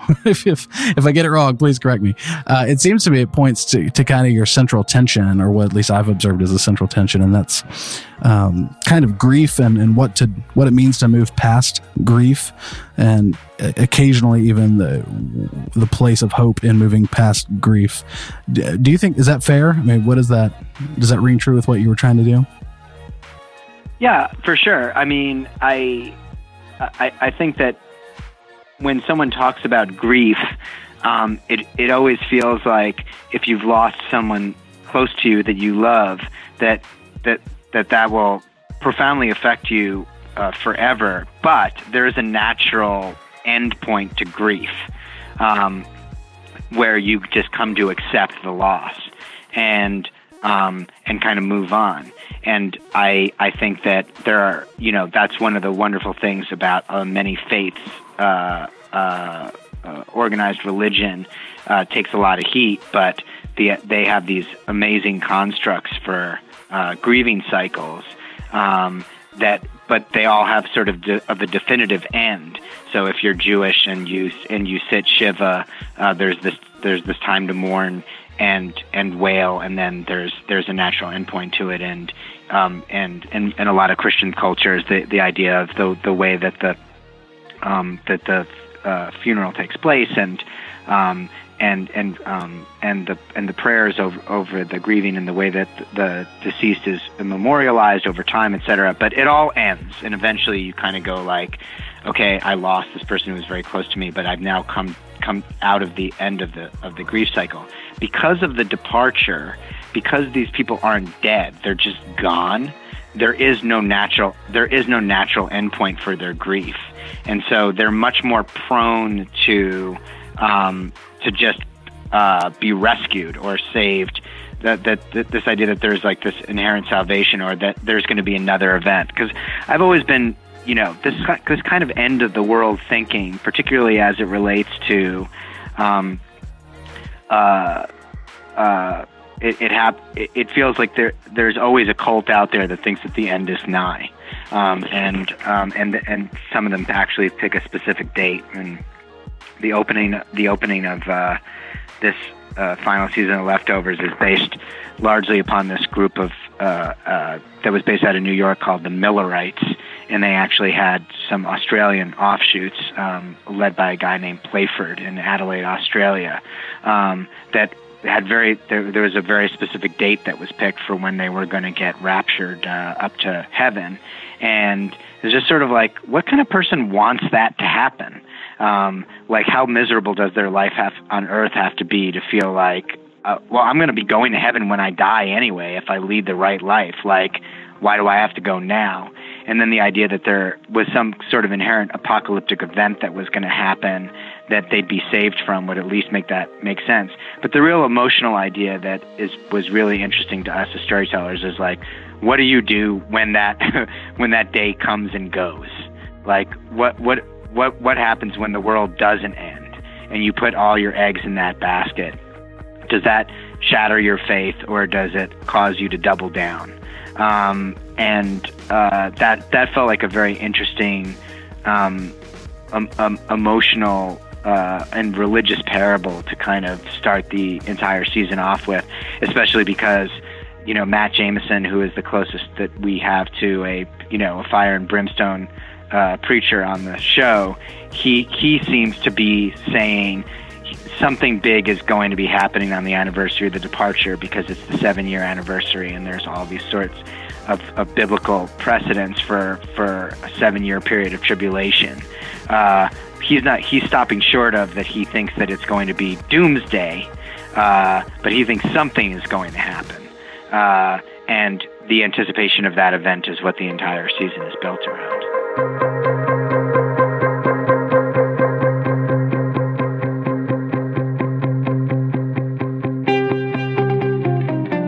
So obviously, the, I mean, this big uh, event, this departure, the sudden departure, uh, is some form. Well, seems to be some form of at least draws on references uh, the Christian idea of the rapture that's rooted in you know very specific kind of kind of traditions uh, with you know things called uh, dispensationalism, and you know it's been portrayed in novels like Left Behind, um, in a couple different movie versions of the same the same stories, etc. I mean, do you, where does that? Do you have experience with those kind of things? Did you grow up in a religious or conservative home where you would have had ex- exposure to this kind of idea? No, um, you know, I mean, the my religious foundation was primarily Judaism, um, and uh, my father was raised Lutheran. Mm-hmm. But by the time I was born, he wasn't really. Uh, he was pretty much a self-defined atheist, and my mom was uh, culturally Jewish, and um, and uh, I was bar. I, I went to uh, Hebrew school and was bar mitzvahed, but not really ever, you know, a, a, a believer um, in the in the most strictest sense of the word, but obviously had a lot of instruction on the Old Testament Sure. and always liked uh, Bible stories and was fascinated um, by Bible stories um, in terms of uh, what both their you know was I supposed to take these things literally? You know uh, you know was there actually a flood? Was there really an Abraham and Isaac? Um, uh, what did Moses actually part the Red Sea or were these more parables um, and um, and then as I grew older as I began to be um, go- you know kind of go out into the world and uh, read and uh, experience people who had different religious upbringings than I did, became fascinated by Christianity and um, and the same questions. Uh, you know, because m- I felt like the foundation of my Jewish faith was that these things weren't supposed to be taken literally; that they were more parables, and Yeah. that I d- didn't need to believe that Jonah was actually swallowed by a, wh- a whale, but that the Christians that I encountered believed um, that Jesus was ev- that everything that happened in the New Testament was to be taken literally, Mhm. um, and that was a that was an, a sort of a fascinating uh, process uh, for me.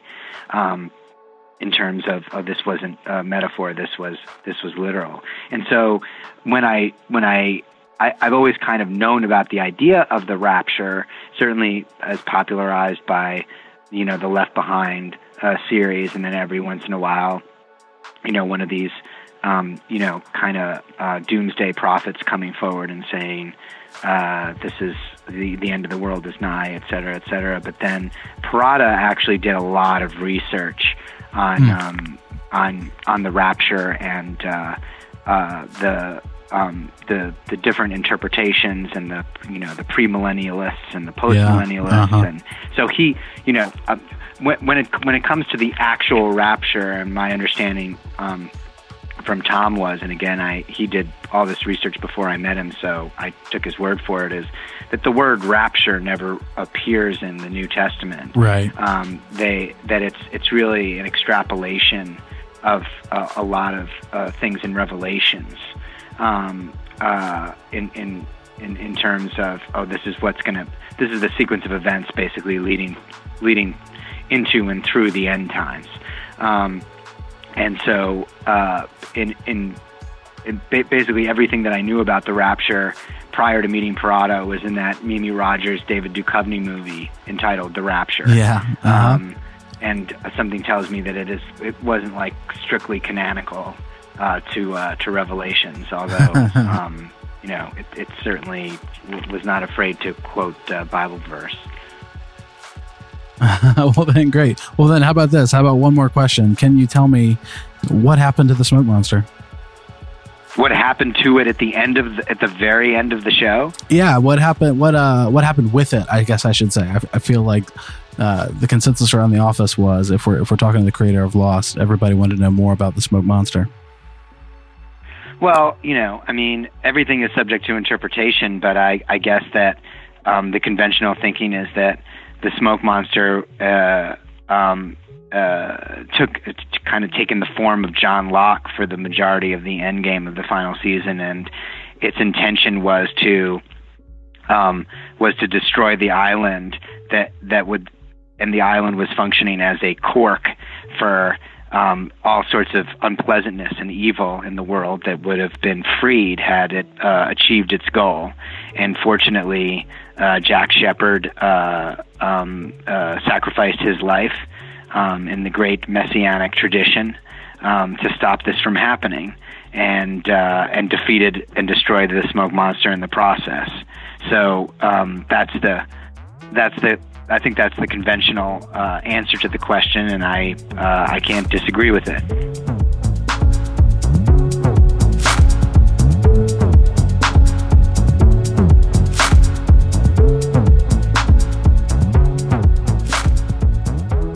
That was Damon Lindelof. Make sure to check out the series finale of The Leftovers on HBO. Stay tuned. Up next, Brady Toops joins us.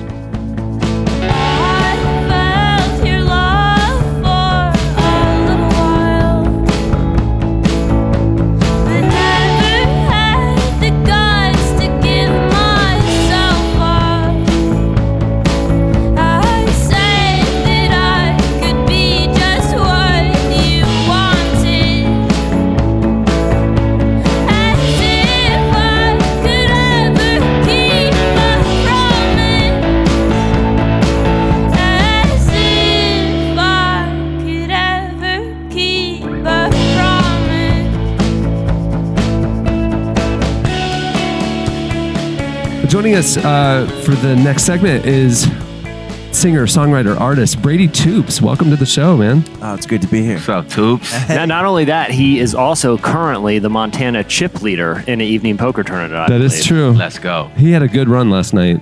It could all change tomorrow, though. It could. I almost people. I wish we had. I wish we were recording with film like they do in like the ESPN poker tournaments where you see what cards they had. Because I almost bluffed him out of his mind last night. It was. I mean, listen. It, here's what here's what I've told the guys. Yeah. You know, they were asking me after like, how'd you do that? How did you? And I say, listen. When, when you're like me, the cards don't even matter.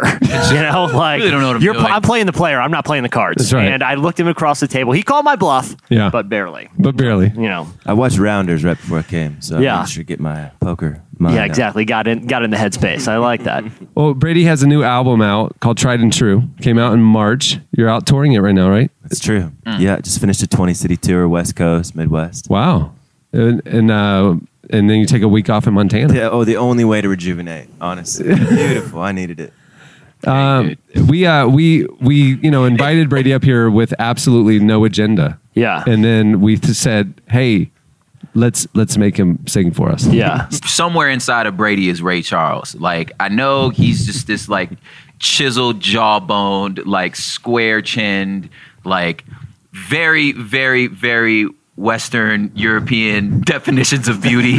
like he fits the mold of. Can I can I just say real quick, prop? This is the weirdest compliment ever. Yes. like all of us are like, is this a compliment? This like is definitely a compliment. Brady is the exact picture of like definitions of beauty that none Oh, of us goodness. can meet, right? Okay. But Okay. Can we inside receive- of that, so he that? is Yeah. he is phenomenally white, gorgeous, right? Okay. But that boy sing that boy sing like Ray Charles is his Hey, daddy. listen. Yeah. So let me let me the boy got soul. That's all I'm trying to say. You may know Brady from a number of things, though. Yes. Not just his brand new Here we go. album. Here we go. I, I didn't No, bring it up, Brady. any baseball fans out there? Yeah, Come we on just now. talked about that. Brady and I had had a good conversation about collegiate baseball That's yesterday. right. You, know. played uh, baseball for the University of Arkansas, right? That's true. Razorbacks. Did you play professionally? I did three years in the St. Louis Cardinals organization. Yeah. Yeah. See, Minors. see, look at that. Yeah. Anything else you might be known for? I can't think of it. Um, I can't. I mean, professional baseball player, singer songwriter. Hey, that's I'm a, triplet. really. I'm a triplet. there it is. That- That's it. Are you That for real, yeah. triplet? for real. I didn't know that. They, But- they don't look like me though. If if I- if I'm if I'm writing down the qualities of you know a, an attractive male, Yeah. a Yes. pro- pro- professional That- uh, baseball the- player, that's at the sensitive pinnacle- singer songwriter. And If can I sing was like trying to. The pinnacle of bachelordom. if I in was our- trying to cast a show of the it's most we cut the eligible commercial, right? Is it- bachelors, if I'm casting a show, Brady, you might have remember you might remember uh, a couple of seasons ago on The Bachelorette. Brady was one of the contestants. Yeah, definitely my proudest moment ever. okay, th- this isn't. literally what I want every podcast. in here. yeah. I- I, have a new album out. Leave that alone. Oh This my isn't why- God, it was so long ago. yeah, I know. How many how many on. seasons was it ago? I think it was two. The, Okay. the new one actually just started. Okay. The new season. Yeah, so that's why we had him on this week. It's timely. It's the launch of The Bachelorette. Let's have a former contestant on. I I Who happens to have an album out? Oh, yeah. I don't. I haven't. I, I'm not. I, I don't watch the show. Not out of. any- I just you know. Uh huh. but uh, uh, how far did you make it in the in the series? That's a tricky. That's a tricky question to answer because uh, if you this is remember- old news to a lot of It people. was Old un- news. This was an unprecedented situation. There was there were two bachelorettes in my season. Two. Britt and Kaitlyn. Okay. Kaitlyn Bristowe ended up being the one who went throughout the whole season, but on the first night when us 25 guys showed up and when it's the craziness that is the Yeah. bachelorette world, we had to actually vote off one of the girls. And the girl that I came to meet, uh, who I actually had mutual friends with, sort of the, the backstory not many people know, Yeah. she was voted off at about 3 a.m. Oh, and I had to figure out at that point whether I wanted to stay on the show or if I wanted to even do it because, I mean, listen, that show's crazy, right? Yeah, we yeah. we know if you watch a show, you you like, it, I, why why would I ever do a show like that? Yeah. I was asking myself that question Yeah. the whole time. And when she got voted off, I just thought, well, I, I can't stay on this and, and be un untrue to sort of Yeah, and yeah. authentic to why I came in the first place. So I decided to actually leave the show in the first night's rose ceremony, go track her down, and So he ended up dating the Bachelorette that Yeah. got voted off, Yeah. and he left the show to go chase the girl. and so they showed they showed our story throughout. Yeah. Isn't that crazy? episodes. Yeah. Yeah. So You win. Like that's kind of a And that- I was the, gonna the- say. the point of the show is to find Yeah. that connection, Yeah. and he found it and pursued her, and then they I broke found up it a for few months good later. Couple months. hey, you know, seasons change. Things change. Exactly. But uh, th- look, man, you were able to like show how to do the show with like dignity. You know, I mean, that's, that's Totally. something. with integrity. yeah, integrity. So I'm thinking, I'm thinking you probably got a lot of material from that journey. there, there, there, may- there may be a couple songs on this new record. I like Oh, it. nice. Okay. I like it. Well, the Montana thing. I mean, every night there's a fire pit, and you know, you're here with a guitar. I mean, I figure we'd have an, a podcast fire pit moment. Yeah, man. And uh, maybe you could play us one of the songs from your Down, new I'm album. down. Cool. Yeah. Well, tell, tell us about the song you're going to sing. Honestly, a couple years ago, I was on tour with a guy named John Mark McMillan, who I think y'all know. Yeah. Yeah, yeah, I amazing. love John Yeah. Mark. And we had this Speaking conversation. of which, Are you I going to announce it? about that yet. Oh. No, I can't talk about it yet. There might be some propaganda Ch- John Mark McMillan news coming up. Yeah. We'll see. We'll see. We'll see. So we- we were in the we were in the back of the the van on tour, and we were talking about some of the greats, Dylan and and Johnny Cash, and Yeah. we had this conversation about you know he he says this Bruce Springsteen quote that's a, sort of a lyric, kind of a paraphrase paraphrase lyric in one of his songs. It says, um, "If the thing that you do to survive kills the very thing that keeps you alive, then fear is a powerful thing."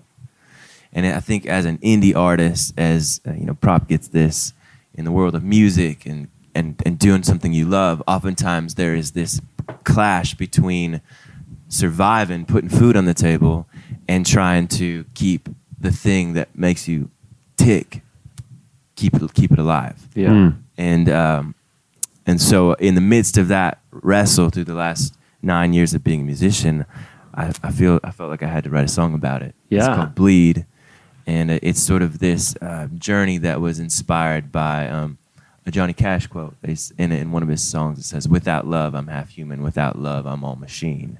Mm. And it's this idea of going through the motions to try to make it make a paycheck, but yet going, do I have the courage to leave that all behind and actually believe that what's in my heart and and the reason behind why it ticks, that that can actually provide for me Mm. in the world. Wow. Come on. Here it is. Y'all, he looks as good as he sounds. And we're back. Now we're back to a weird, offhanded, very yeah, politically correct uh, compliment. from Ross. All right, here's Brady Toops singing Bleed.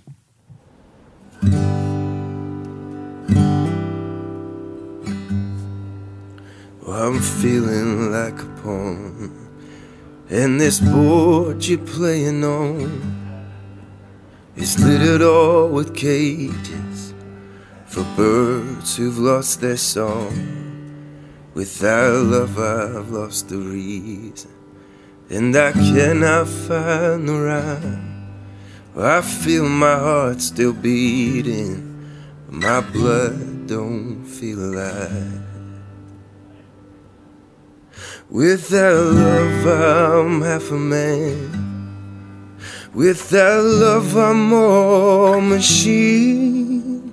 And it's awful hard to balance when you're caught out in between the wages of your living, but a heart that helps you bleed.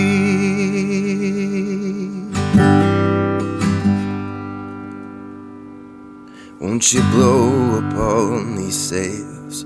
Won't you guide my wounded ship? Lord, I'm lost out on these waters and the distance I've kept.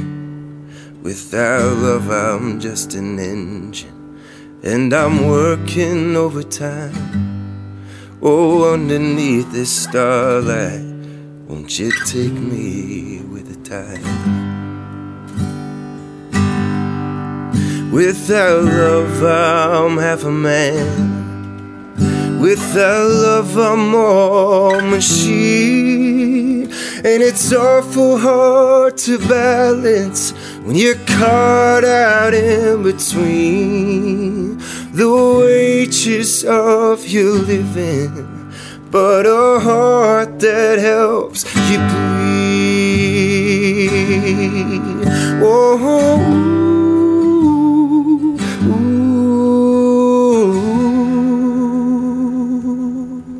Oh,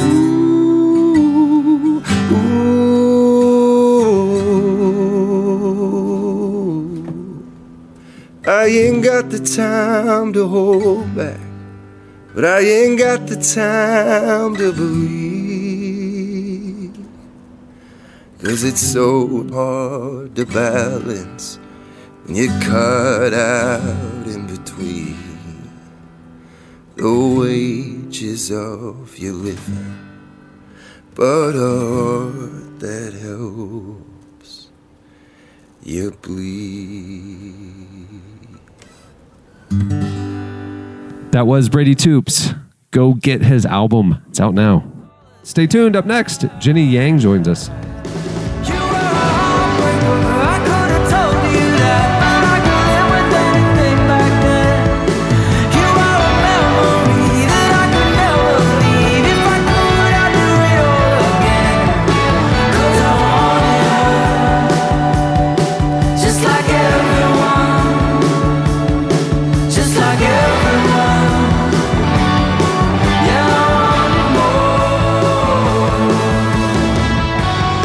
Few weeks we've had the privilege to bring you guys uh, excerpts or previews of some of the new shows that are launching through the Relevant Podcast Network. A few weeks ago, we introduced you to Shauna Niequist podcast.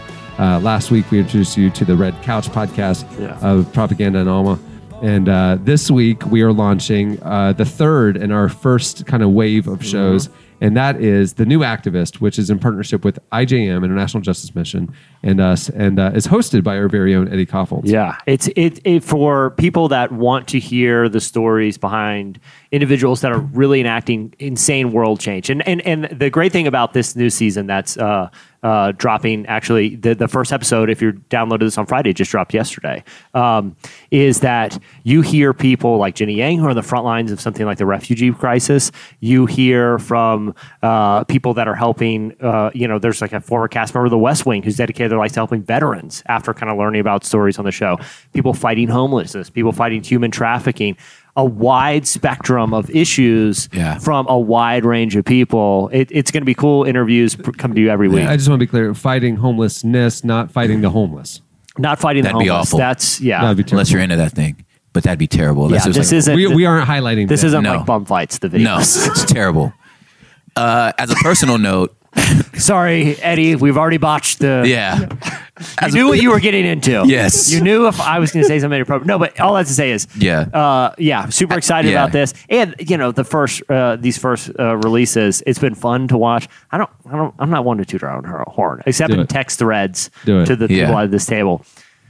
Guys, we're running. The, You're three for the- three, I- guys. I- the iTunes charts right now. Uh, Red Couch has been in the top 200, been Yeah. beating out Ol- Osteen. Sean has been topping. Now we got another one. At one point uh, earlier this week, we had when we released the uh, we just released a teaser for this. little se- series preview kind of. Mm-hmm. Yeah. yeah. Um, and we had three of the top 10 podcasts in the It's religion amazing. section in iTunes. You go. Yeah. Which is not including our own. Yeah, yeah, exactly. because of the algorithm of Yeah. iTunes is so weird. Like Yeah. it's not about how many downloads you have. It's like the new At that activity. moment. Engagement. It's Yeah. the new activity. Yeah. Engagement. But all I have Yeah. to say is, um, so oh, that's that's what you're about to hear. But also, what would really help us out if you're if you're digging the new shows, um, or or if you're a longtime listener to our show, uh, if you want to show us some love, there's two things you can do. Uh, Check out the sponsors if there's products you like, you know, Yeah. support them. But two, leave us this, and the other thing is leave us reviews and Yeah. share us in in iTunes and really tell other people. It makes a huge difference. So uh, if people like it, check it out. But yeah, super excited. New Activist episode one. If you're listening to this, that means the new episode just released. So Yeah. check it out. On a, on a, on a personal note, uh, with IJM, um, that they what they do, and I'm so glad you guys took this on, because there's there's a lot of like organizations that work in justice issues that are much more about awareness, which is important. Yeah. You know what I'm saying? Like you need somebody to just shine a spotlight and say, "Hey guys, this is happening." Yeah. But that don't necessarily mean that that organization got like clandestine spies Yeah. in other countries. Yeah. And what I love about A- IJM, they can't, for the nature of putting their people in danger, like they can't like uh, uh, uh, broadcast and advertise like the fullness of what they're doing because they're actually like changing the world right now. Yeah. So just this the the fearlessness like of the of their staff, of the people they work with, and how they like have chosen to take like the quiet route to just Yeah. like uh, like we're like we're quietly fixing the planet. And- and- you know what I'm and- saying? and some Like of the- Brian Carpenter. Yeah. Yeah, Yeah. totally.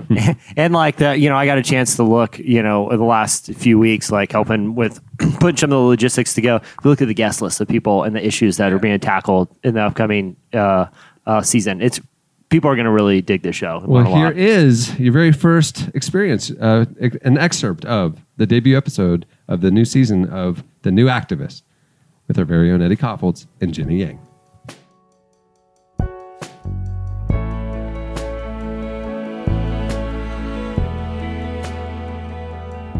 At IJM, we spend a lot of time wrapping our minds around the scope of slavery and kind of the, the causes of slavery. Like, why are there so many slaves? Why are there more slaves now, now than at any point in human history?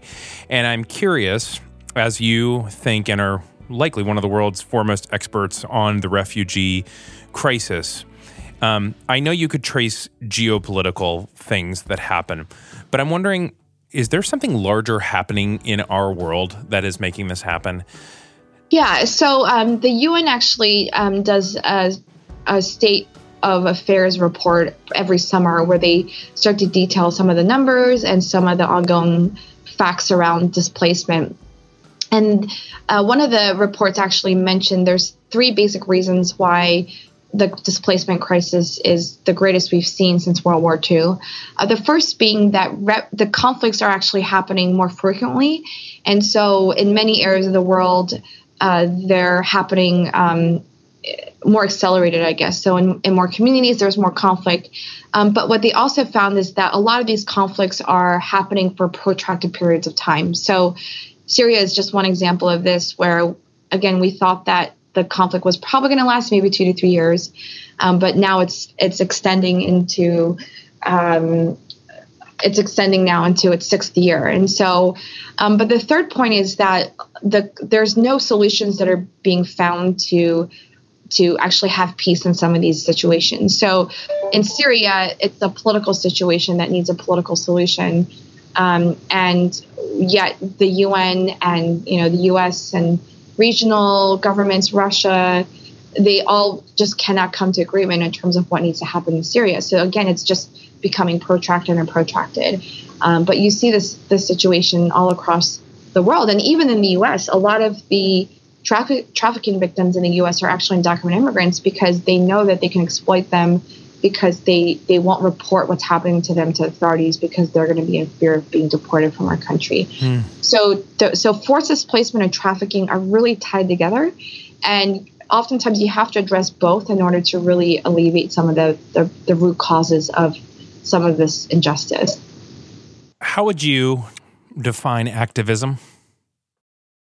Yeah, I think activism, I actually talk about the four A's of activism. Uh, the first A being apathy, um, the second A being awareness, the third A being action, and the fourth A being advocacy. And what I always say is that people, wherever you are on the spectrum on anything that you care about, you should always be going towards advocacy. And so if you're apathetic about something and you w- want to become more aware of something, um, you know, learn about the issue, read about it, and get studied up on the things that you care about. But if you're aware of something and you know you just are stuck there, then really think about doing something action related to to get you out of your awareness um, thinking or mode. And so, you know, whether or not it's volunteering with a local organization or whether it's writing a letter to your congressman, um, you know, take action to actually um, build upon your awareness. But then oftentimes action is confined to, you know, serving the, the individual needs of our neighbors or even raising money and things like that. But I feel like ultimately advocacy is really, really important because we should not just care about an individual's needs um, at that level, but we should also care about the systems and structures in which the individual lives. Uh, Martin Luther King Jr. had this amazing quote in a letter from the Birmingham jail in which he said, We're all called to be the Good Samaritan, but that should only be an initial act. One day when we're walking down the Jericho Road and we see one person beat up along the side of the road, and then another person, person beat up along the side of the road, and someone else beaten up along the side of the road, we have to ask, What is wrong with the Jericho Road? So compassion is more than flinging a coin to a beggar. It requires that an edifice which requires restructuring uh, needs to be engaged as well. And so I think for us to look at our systems and our laws and our policies to actually work with our government to ensuring that whatever laws they consider passing um, or the administration to consider um, supporting, that those are consistent with the values that we hold. I think it's incumbent upon us that we raise our voices to speak with those who oftentimes are marginalized. And um, it's not only the right thing to do, it's a biblical thing to do, it's also the, the thing that I think can lead to real flourishing in our, in our communities.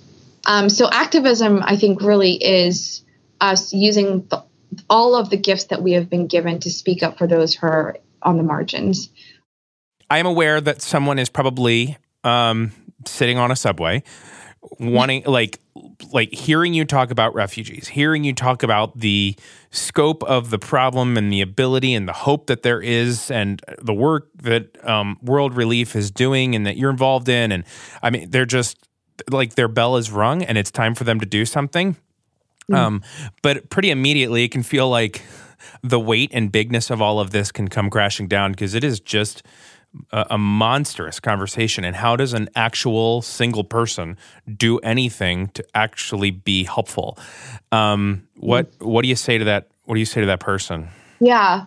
Well, I think um, you know you are not called to do everything, but you are called to do one thing, and it's up to you to determine what that one thing is. And you know you have to determine that one thing based on what your giftings and your skills are, and you can't be like you know this televangelist or or like a superstar activist or whatever um, if that's not how you are are gifted and if that's not how you're shaped. Um, and so if you're for example uh, an a, an artist and you really like painting and drawing um, then you know consider painting something that compels you about about an in, uh, issue of injustice or use your paintings to draw attention to an issue or sell your paintings and use that money to give to a local nonprofit organization. And there's a lot of things i think you can do as an, as an artist. Um, if you're a mom and you stay at home with your kids and you're homeschooling your kids you know use that opportunity to teach your kids about what's happening in the world have a conversation with them and influence the next generation of, of leaders. Um, take them to see you know art exhibits or museums or concerts that will or watch documentaries with your kids about some areas of injustice happening around the world and have a conversation with them shape their thinking on this. So i think moms especially have an incredible role to influence the next generation's thinking around issues of justice.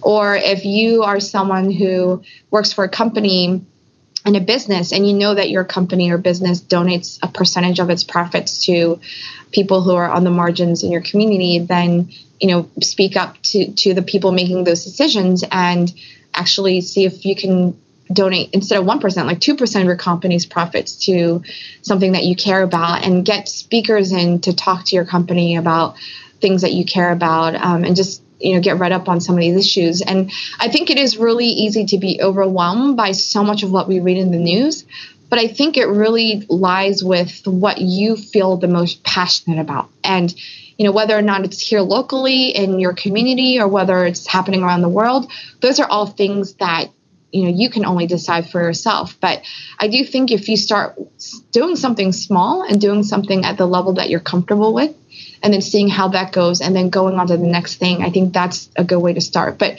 it's really hard to start when you feel like you have a hundred things you want to do. Um, but i think it is important to start small and to start with the things that you already have in your community or in your experience or your giftings um, and then use those things to really engage on the things that that you care about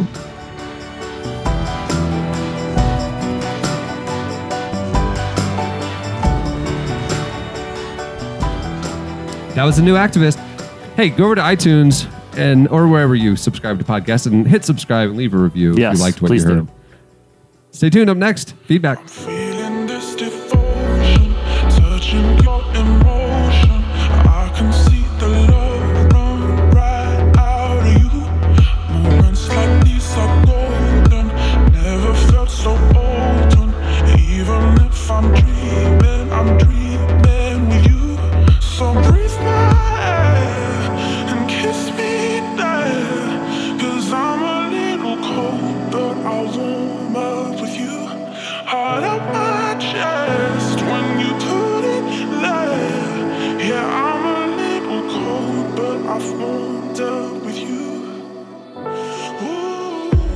Don't know what you're listening to, but I hope the music of this show uh, has been up to our usual standards.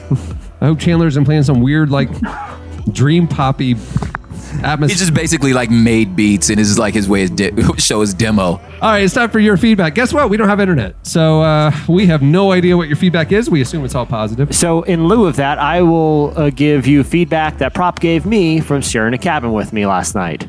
Jesse, your night terrors frightened me. Jesse, you're you're you should really see someone about that snoring because it sounds like you're screaming. I mean, I'm there were- assuming it's another night terror. There were moments that I thought I'll take my chances in the wild. it's like uh, maybe I'll just go sleep outside and Jesse, the- apparently no- a bear is going to be much more much less frightening than Jesse, whatever Jesse's no, going through right now. Jesse, no, I don't want to make a sweet fort with you and sleep in there tonight. Jesse, no, please don't wake me up. There's no one trying to break into the cabin. Jesse, there is not a horse in the window. You're fine. Jesse, what if that horse followed you to the cabin? That's what my concern was. The prop knows all about it from a late night. Jesse, the cabin is not haunted. Please stop claiming it is. So anyway, I could go. Jesse, on, you have your was- own bed, bro. Anyway, you have that's your own feed- bed. that was feedback. Thanks to everyone, and by everyone I mean Prop for making me aware of it all. Yes. All right. Well, that'll do it for last week's feedback. It's time for this week's. Editorial question of the week. Hey. Um, okay, well, we've had some wild nature encounters, Mm-hmm. and the week's not even halfway done. Uh, we want to know for this week's question of the week some of your craziest nature experiences or encounters with the wild.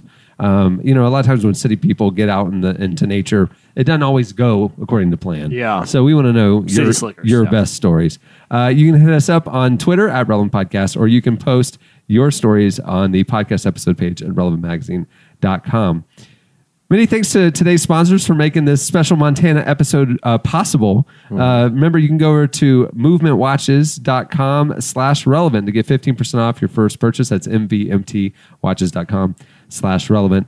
And when you go to HelloFresh, uh, use offer code relevant30 to get 30 bucks off your first week when you subscribe. Yeah. Uh, You'll enjoy it. Uh, thanks to our guests uh, for joining us this week. Remember, Damon Lindelof's uh, the series finale of The Leftovers uh, is uh, airing soon on HBO. Sure, check that out. You can also read the feature with him that is in the uh, last issue of Relevant. Thanks to Brady Toops for being a trooper and uh, uh, singing, uh, being a trooper uh, and, and singing a song for us when he's on vacation. Uh, we appreciate it. Uh, make sure to go check out his new album. It's out now, and uh, he's touring. So go see him. And uh, thanks to Jenny Yang for joining Eddie Yeah. on the new Activist as Yeah. well. Uh, go check out their debut episode and subscribe wherever you engage with podcasts. Yeah. All right. Well, on that note, we'll wrap it up. We did it. We, did it. We did the special Montana episode. Now Yeah. I'm gonna go ride a motorcycle and Yeah. deliver this thing. Yeah, I'll say to Godspeed. the internet. Godspeed, sir. Hopefully, hopefully we make it. on that note, we'll wrap it. I'm Cameron Strang. I'm Jesse Carey. I am propaganda. Mm, Hopefully, we'll see you next week. where seldom is heard a discouraging word, and the skies are not cloudy all day. Thank you for listening to the Relevant Podcast. If you like what you heard, be sure to leave us a review on iTunes. Check out other shows from the Relevant Podcast Network in the podcast section at relevantmagazine.com. And while you're there, browse exclusive podcast merchandise at our online store. Make sure to subscribe to Relevant Magazine. Info is available at relevantmagazine.com forward slash subscribe.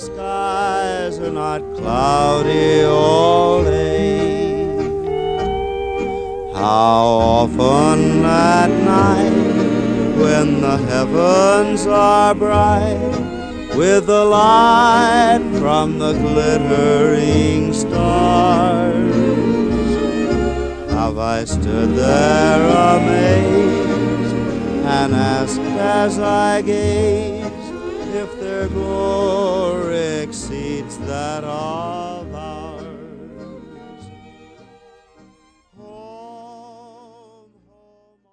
They didn't even spice it. They just cut it open. Yeah. A bunch of pepperoni sticks fell out.